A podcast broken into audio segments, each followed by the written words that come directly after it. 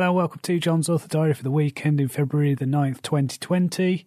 As you can probably hear, my voice is a bit ropey today. I seem to be losing my voice.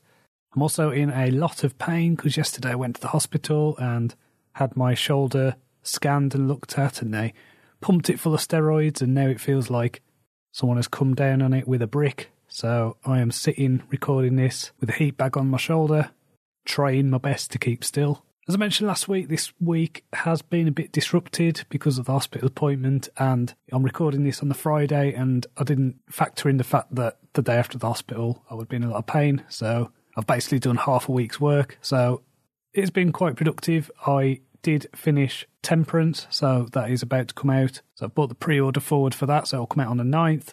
I've also outlined and written the first three chapters to The Devil, which is book 15. I'm really enjoying using the tarot cards with this series to inspire it because it's given me some great ideas. And I was looking at the next one, which is The Tower, so that'll be book 16. And it's just perfect in terms of where the story needs to go. So I'm looking forward to getting these two done. So I mentioned last week the book Digital Minimalism by Cal Newport. And basically, on the back of reading that, I decided to close my Twitter account. So I think I opened my Twitter account in about 2009, something like that. So it's something I've had for a long time.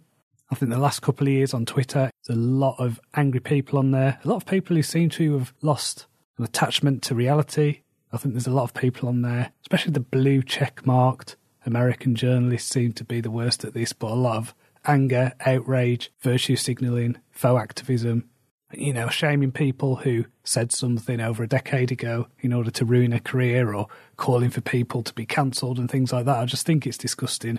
I think it's a reflection of the worst kind of behaviour that people can do.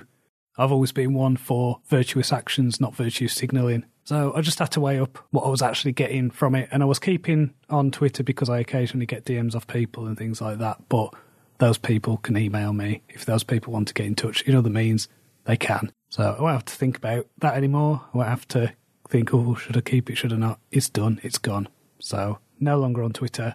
I'm also no longer on Patreon. I've closed my fiction account on Patreon. It was an experiment. I tried it for a year.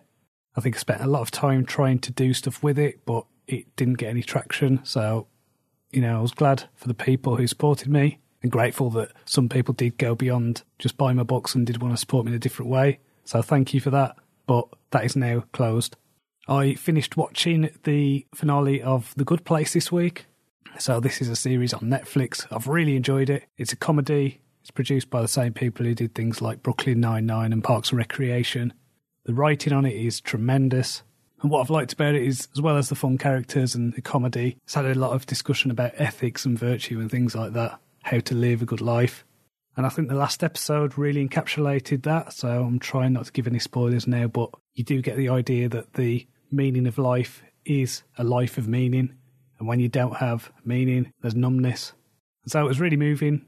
I can't remember the last time I watched a show that I was into that had such a perfect ending. I think maybe Breaking Bad did a great ending. But then I think back to shows like Lost and Battlestar Galactica the shows that I loved where the ending wasn't that great. So I finished reading Catch 22 this week. Really enjoyed that. Just a great satire. Not sure whether the story was necessarily up to much, but I just enjoyed the experience of being with those insane characters.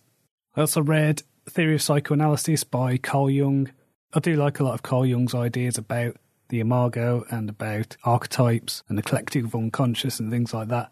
There wasn't really anything in this book about that. There was a little bit about the Imago, but it was basically an overview of psychoanalytic theory and also his kind of response to Freud. So, pretty interesting. Not the most fascinating book I've ever read, but I enjoyed it nonetheless. I've also started reading Paradise Lost by John Milton. So, this is the epic poem. I've read the first book of that. Last weekend, I appeared on the latest episode of the Now You've Seen It podcast, talking about Groundhog Day, the Bill Murray movie from the 90s.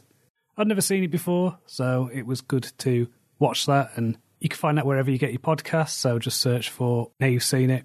Look for the episode about Groundhog Day. So next week, I want to carry on writing The Devil. I'm going to aim to get a first draft done by the end of the week. I'll just see how my voice holds out because I will be dictating. If not, then I'll figure something else to do. But I've got a half term holiday coming up, so my wife and son are going to be at home.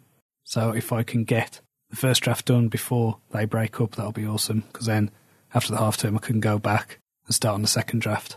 So if you've got any questions you want to ask on this podcast, please do. It's jon at joncronshaw.com. That's J O N C R O N S H A W. Remember also to check out the Sci Fi Roundtable podcast. So this is a podcast that I regularly host. So again, find that wherever you're listening to this. So until next time, cheerio.